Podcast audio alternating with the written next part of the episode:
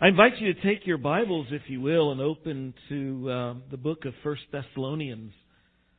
Let's go to the Lord in prayer as we come to His Word. Father, we are we are so blessed this morning to be together, to be together as the family, to be together with you in your presence, to know that you are in a very unique way here with us as the body comes together you are here in our midst.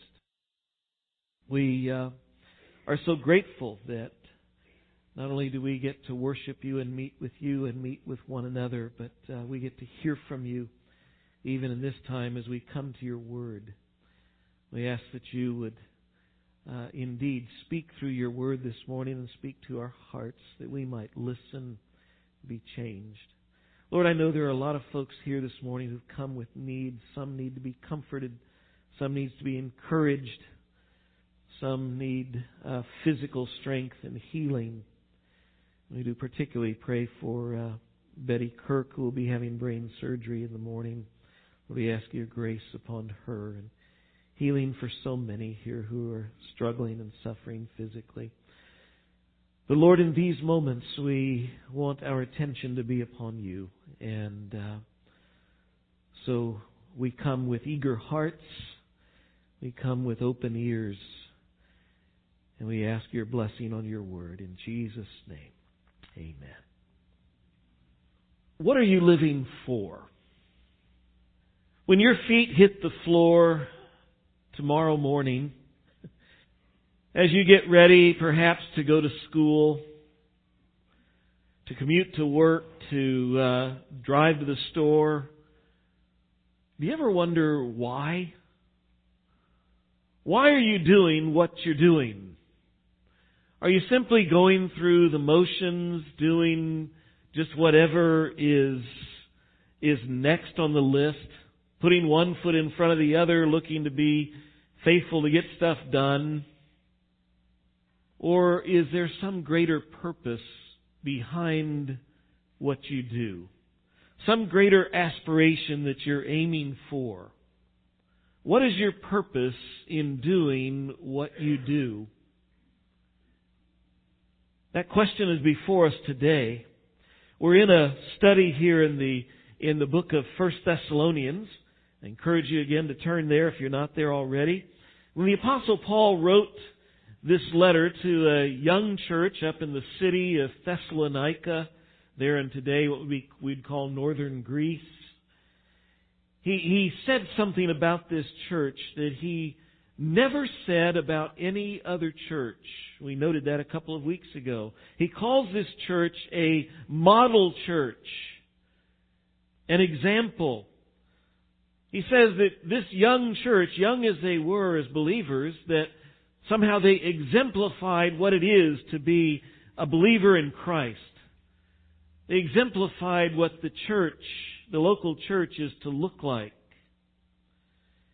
And that's something for us worthy to take note of. It's the focus of our current series of studies here in this book to examine the models, the examples, the, the patterns that are set out here in this book for us to follow. And today we're looking in this church to see a model of purpose. Answering that question, what is it we are aiming for? What is it that we are to be doing as people of God? 1 Thessalonians chapter 2, we're going to pick up this morning in, in verse 11, overlapping just slightly with Pastor Aaron last week. Verse 11, For you know how, like a father with his children, we exhorted each one of you and encouraged you and charged you. Last week, Pastor Aaron noted how Paul and, and his company, Paul and Silas and Timothy, how they ministered among these Thessalonians like a nursing mother, tender and gentle and nurturing. And now here in verse 11, Paul says, We were also among you like a father. I've noticed, you probably have too, that there tends generally to be differences between parenting styles of mothers and fathers. Have you seen that? You know, mothers tend to be this just doting and gentle, protective, you know, person while dads are this, you know, we're throwing kids in the air, hanging them by their feet.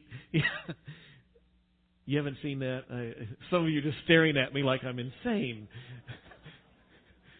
That's the way it is around my house anyway, as I watch my son and my daughter-in-law and as I've seen some of you all. Moms, you know, when Junior falls down, mom is like, oh, you poor baby, are you okay? And dads are like, get up already, you know, shake it off. It's just a flesh wound, you know. Paul says, we were like that nurturing mom, but we were also like a father. Fathers, good fathers, aren't uncaring or insensitive but they're different. And in this sense, he says we're like a father who is cheering you on, like a dad coaching his son in baseball. You know, the dad's on there on the sidelines always calling out, pay attention! Don't go to sleep out there! Keep your eye on the ball. You know, run, run, run, run faster, run harder, go, go, you can do it! That's dad. Paul says their fatherly ministry had a particular focus. And that was to communicate a point and to communicate a, a message.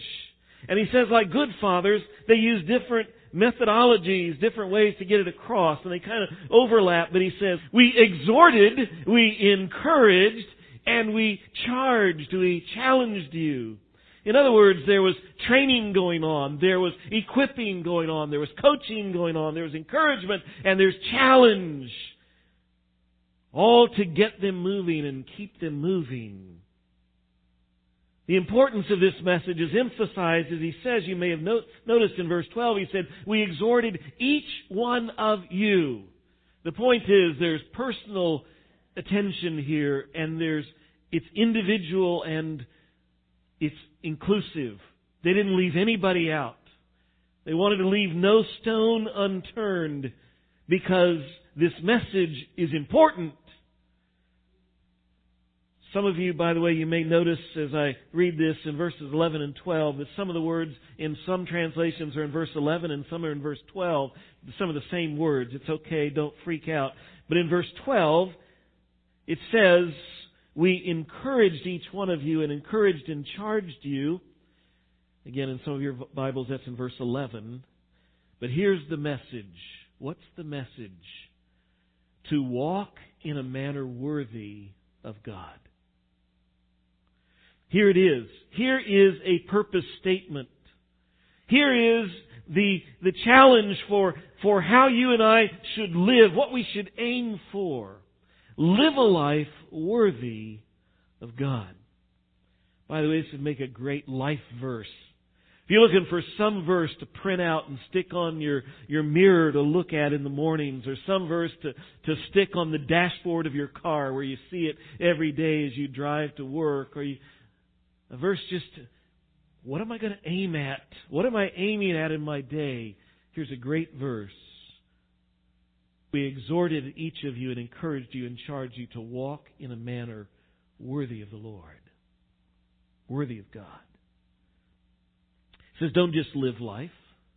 Don't just live life like everybody else around you. Don't just exist, but you be different you live a life worthy of God. You can hear that sounds like a dad talking to a son or a daughter before they head off to college or before they head off on their day. Look, you be different. You live a life worthy of God. That's a marvelous calling. That is a marvelous life verse, a great purpose statement. Live a life worthy of God. But that raises perhaps a question or two. I mean, that sounds good, that sounds inspiring, it sounds motivating, but then you think about it for a minute and you think, what's a life worthy of God look like? And not only what does it look like, but I mean, look at me. Can I live a life worthy of God? That actually could sound defeating. Unless it's possible for us. What does it look like? Well, I think the next verses help us see what this is. The rest of the passage, let's dig in just a little bit. This morning I want to just note three characteristics of a life that is worthy of God. Call us to live it. One more look back at verse 12. We exhorted each one of you and we encouraged you and we charged you to walk in a manner worthy of God who calls you into His own kingdom and glory. When you became a believer in Jesus Christ, God rescued you from the grip and from the penalty of sin. God so loved the world, John 3:16 says, that he gave His one and only Son that whosoever believes in Him will not perish. The good news of the gospel is this. The Bible says all of us are sinners. The wages of sin is death. We have earned and we deserve eternal punishment in hell. But the good news of the scriptures, the good news of the gospel is that God has rescued us from that. Anyone who will believe, who will trust in Jesus Christ, there is rescue from hell. But it doesn't stop there. The news gets even more fantastic. We're not just not headed for hell, but as believers in Christ, God has given to us a new destiny, a destiny to share in His kingdom, His eternal kingdom, and in His glory. And God's kingdom and sharing in Christ's glory is not just our future destiny, it's also our present reality. Let that sink in for just a second. It's not just our future destiny, it should be and is our present reality. Colossians chapter 1 verse 13 says, For He, God, has rescued us from the dominion of darkness and has brought us into the kingdom of the Son He loves. We are headed for the kingdom of God. We are headed for an eternity in heaven. We are headed to share in the glory of Christ. But it's already now that we are there in Christ's kingdom. Philippians 3 verse 20 says, But our citizenship is in heaven. That's our citizenship. It's there. We are headed for the kingdom of God, but we are also in it now because our citizenship, he says, is already there. It's in heaven. And we eagerly await a Savior from there the Lord Jesus Christ. The reason we so eagerly await Christ is while we have a position in the kingdom of God, it's not our experience at the moment. But when Jesus Christ returns, our position in the kingdom will be changed into experience. Be in the kingdom in our experience, not just our position. In other words, if I can put it in terms maybe that we might understand. For my son, he's in the process of buying a house. Just a few weeks from now, there will be a day when the, the deal is done, the papers are signed, the names are on the deed, but he's still waiting on the moving truck to actually be living in the house. In a sense, that's where we are. We've been, we, we're in the kingdom. The deal is done. Our names are on the deed. We've got a place in heaven reserved for us. Jesus said, I go to prepare a place for you. It's ready. There's a day coming when we're going to move in it. We're just waiting for Jesus to come back. The day's coming. But right now, it's already real. It's already our identity. If I may say, the point of this is that living in a manner worthy of God, first of all, he says, it means that it's living as a citizen of heaven. Recognizing that's already our reality. You are a citizen of heaven. Last week I was sitting with some neighbors and I was listening to one of one of the neighbors who was talking about how how they moved into our hood in the last couple of years and all the things that have been going on, how they joined the country club and and uh, so that they could play golf whenever they want and enjoy all the amenities and how they they put in a pool and how they've been busy rehabbing their house from top to bottom, including the brand new sports bar themed uh, man cave in the basement. and everything in the house is all new and they're just putting on the finishing touches and it's all going to be done. And he went all through the list. He came to the end of his list and he said, all this so that we can enjoy life to its fullest because that's what it's all about. And you see, if you're a citizen of earth, that's what it's all about. That's all there is. But if we are citizens of heaven, this isn't what it's all about. If we're citizens of heaven, everything changes. You see, the mantra of earth, it goes back to the ancient Greeks and beyond that, you know, eat, drink, and be merry, for tomorrow we may die. Life is short, and so, you know, soak up everything you can in this life and make the best of it because this is all there is. And it's over. But for the believer in Jesus Christ, everything should be different.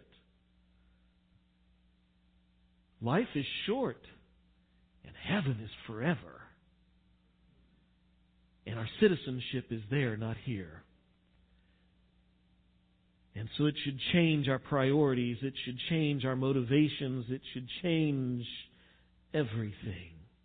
Our values, that's why Jesus called for us to make His kingdom our top priority. Seek first the kingdom of God and His righteousness. And all these other things he goes on to say will be added to you. It's not that, that we, we don't need food and we don't need clothes. It's not that we, it's wrong to have a house to live in or a car to drive or any of those things. He said, but those things aren't the priority. The kingdom of God needs to be first. That's why he challenges us to value eternal things over earthly things. Earlier in that chapter of Matthew 6, he said, Do not lay up for yourselves treasures on earth where moth and rust destroy and thieves break in and steal. And instead, he goes on lay up treasures in heaven where moth and rust do not destroy and thieves do not break in and steal. See, for the one who whose home is in heaven, it changes our view of the stuff of earth. If we're going to live a life worthy of God, the first thing we need to do is we need to remember where our real citizenship is, and we need to live as a citizen of heaven. Back to 1 Thessalonians here, Paul continues in, in verse 13. He says, And we also thank God constantly for this, that when you received the word of God, which you heard from us, you accepted it not as the word of men, but as what it really is, the word of God, which is at work in you believers. He says, when the Thessalonians received, when they, that means when they heard the word, says you accepted it I love the translation, the New King James and some others, it says, you welcomed it. When you heard it, you welcomed it. You welcomed it for what it really is, not man's words, but God's word. Second thing I see here for someone who's going to live in a manner worthy of God is that they need to embrace the Word of God. Embracing the Word of God isn't that we walk around all day like this you know, clutching our Bible, holding it close. That's not at all what I mean. What I mean is that we treasure it. We value it. Now, it's a wonderful thing if the Word of God for you stirs up all kinds of emotion and feelings. or you just, you man, I love the Word of God. It warms my heart. It stirs up passion and feelings in me. That is wonderful if it does that for you. But I've been a pastor for an awful long time. And I know that when, if I got you alone and if you really were honest, that a vast majority of you would say, you know, I would really love for the Word of God to stir up feelings like that in me, but usually it's feelings of fear, confusion, boredom. Right? We struggle with those sometimes. We're not excited and motivated. I just can't wait to get it. I just love the Word of God. Should get in the Word. Right? Honestly, many of you, most of you. And I notice that Paul doesn't say here that these folks welcomed the Word of God because it stirred and warmed their hearts and made them feel all warm and fuzzy. Do you notice why they welcomed the Word of God? Look at it. It's very objective. You accepted it not as the Word of men, but for what it really is, the Word of God. In other words, it was an intellectual understanding and a spiritual awakening where they heard the Word and they understood this isn't men talking, this is God speaking. The reason they welcomed it, the reason they embraced the Word of God, the reason it suddenly becomes valuable and a treasure is not because it makes me feel good, but because it is God's Word. God speaks.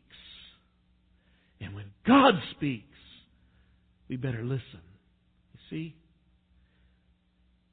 You and I shouldn't treasure God's Word someday when suddenly we feel warm and fuzzy and excited about it. We should treasure it because of what it is. It's the Word of God.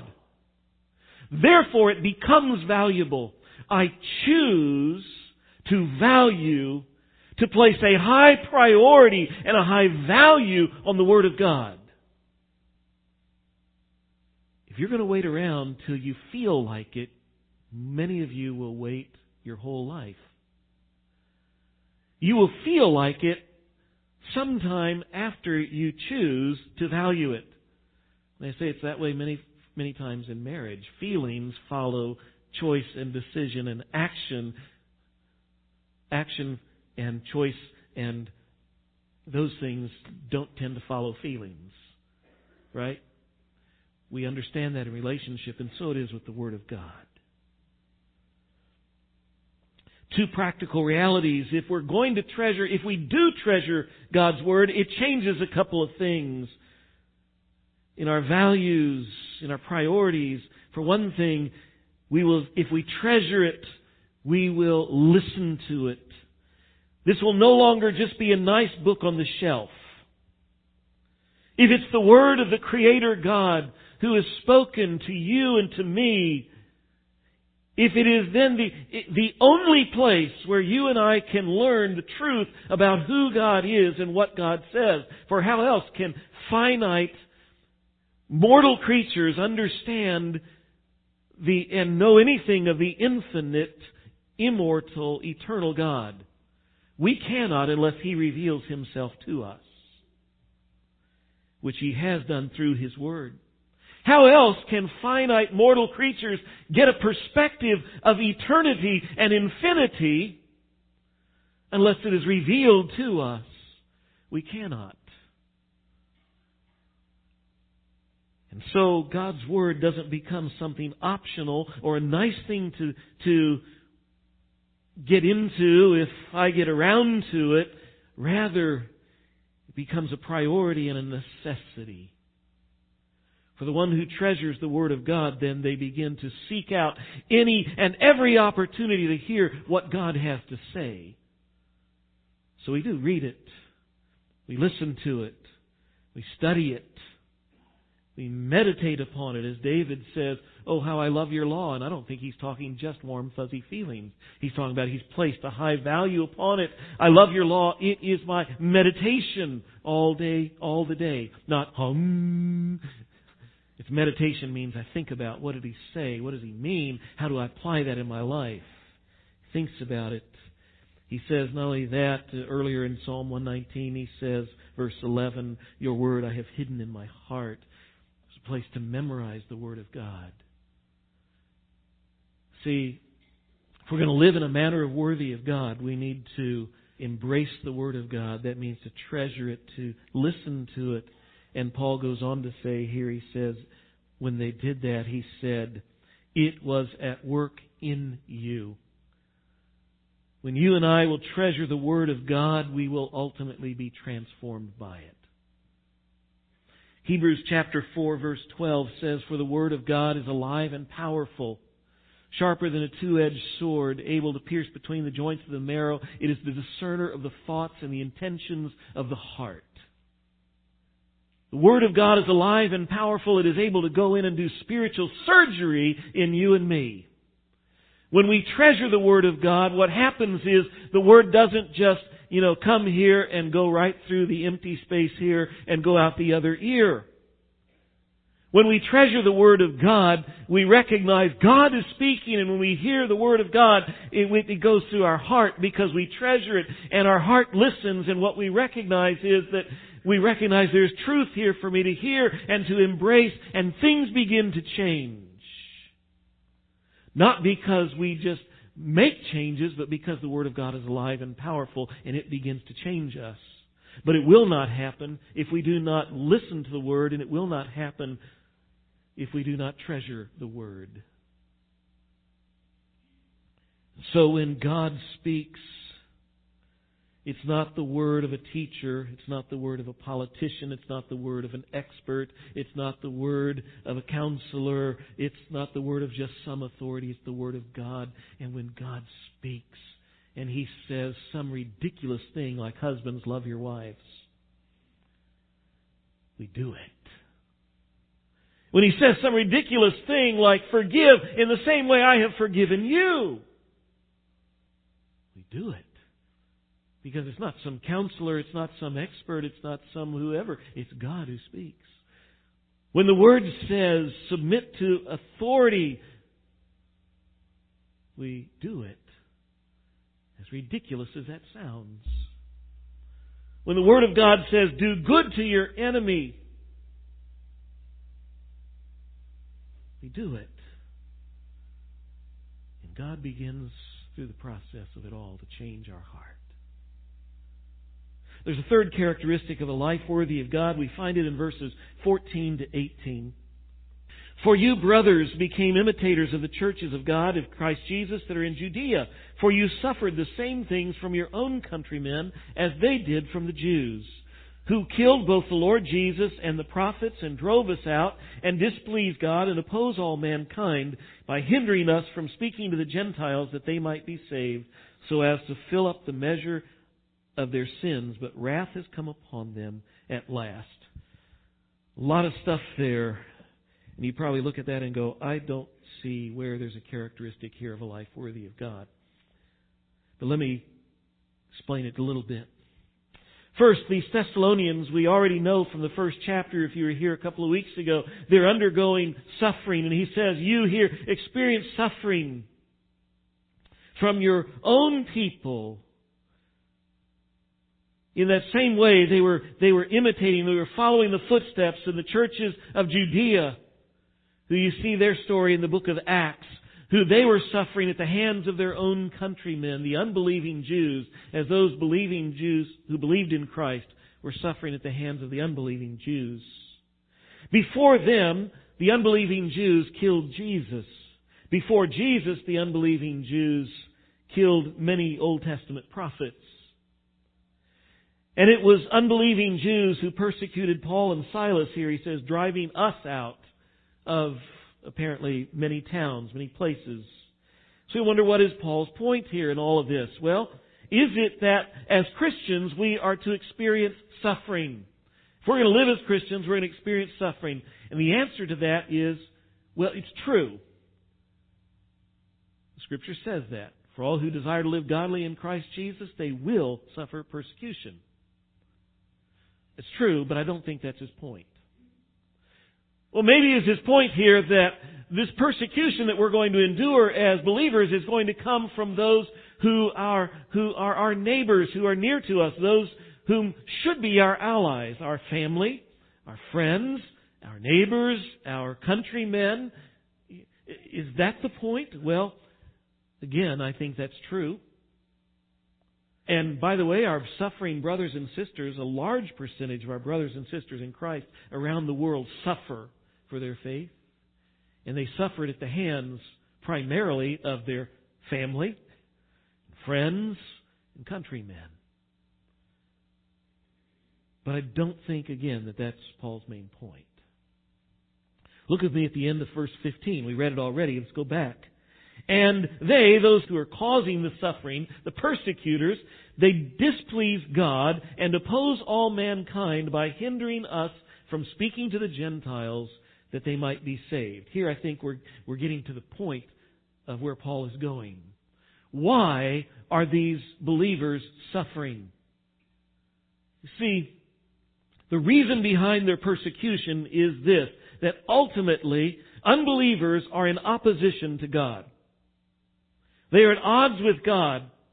Either, and either knowingly or unknowingly, they act contrary to God and to what God desires. And they actively try to prevent the spread of the good news of the gospel to the Gentiles, Paul says here, another word for, in, in his way of speaking, unbelievers, so that unbelievers will not hear and believe and be saved. Paul says, in doing this, these persecutors are actually in opposition to all mankind, to the good of all mankind, because the greatest need that any man, any woman, any person has is to be rescued from sin, to be saved, and to be brought into God's kingdom and glory to enjoy that. That's the greatest need of every person.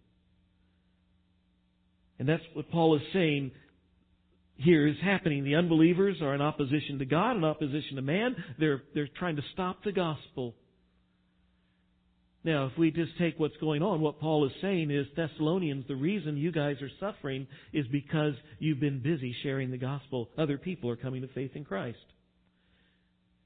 And Satan, who is behind the actions of all, he's the, the prince of the power of the, of this world. He's the, and he is, he's moving those who are persecuting because he doesn't want the gospel to spread. Paul says here, in other words, to the Thessalonians, the reason that they are suffering is because they've been engaged in the mission. Remember the mission that Jesus left us. Pretty clear. Go and make disciples of all nations. Matthew chapter 28, 19. Acts chapter 1 verse 8. You will be my witnesses. Jesus gave to every one of us who's a believer in Christ Every one of us who's a follower of His, we have a mission. And underlying, while the, the, the key, the, the recurring theme of these whole verses all seems to be revolving around suffering, what is underlying the suffering, the reason they are suffering is because they've embraced the mission. They've engaged the mission. And there, I think, is the third characteristic of a life that is worthy of God. One who is who is living a life worthy of God lives as a citizen of heaven, embraces, values, cherishes the Word of God, and is engaged in the mission that He left us to do to be a witness for Jesus, to share the only hope there is in the world with the people of the world. Why are we here? Why has God left us on this planet?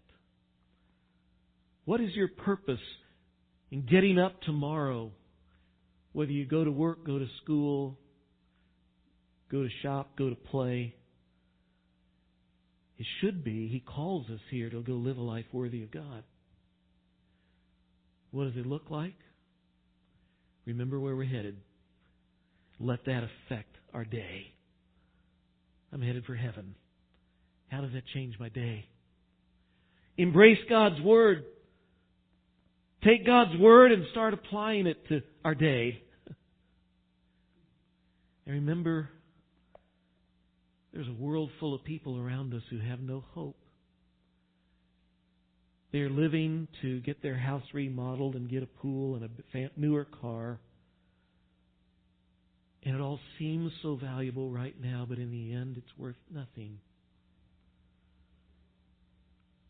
And we don't want them to miss the greatest treasure there is. Life is short, then comes eternity. In the few days we have, let's live a life worthy of God. Father, we thank you this morning for your word which reminds us of what we tend to forget. I have a feeling that the majority of my brothers and sisters here this morning are an awful lot like me. How easy it is for us to get into routines and to get get busy, we have lists of things we have to do, and we follow the lists, and the lists become what drives our day, and we forget the whole purpose. We forget the whole point. And we either end up just frittering our time away on meaningless stuff, or end up living life purposelessly. Lord, may that may not be the case with us. May we live life worthy of you because you've called us into your kingdom and glory, because you've rescued us out of sin and given to us a new name, a new position. You've brought us into the family. Lord, may we take these principles, may they govern our life for our good, for the sake of those who have yet to hear of Jesus, and Lord, for your glory. These things we ask in Jesus' name.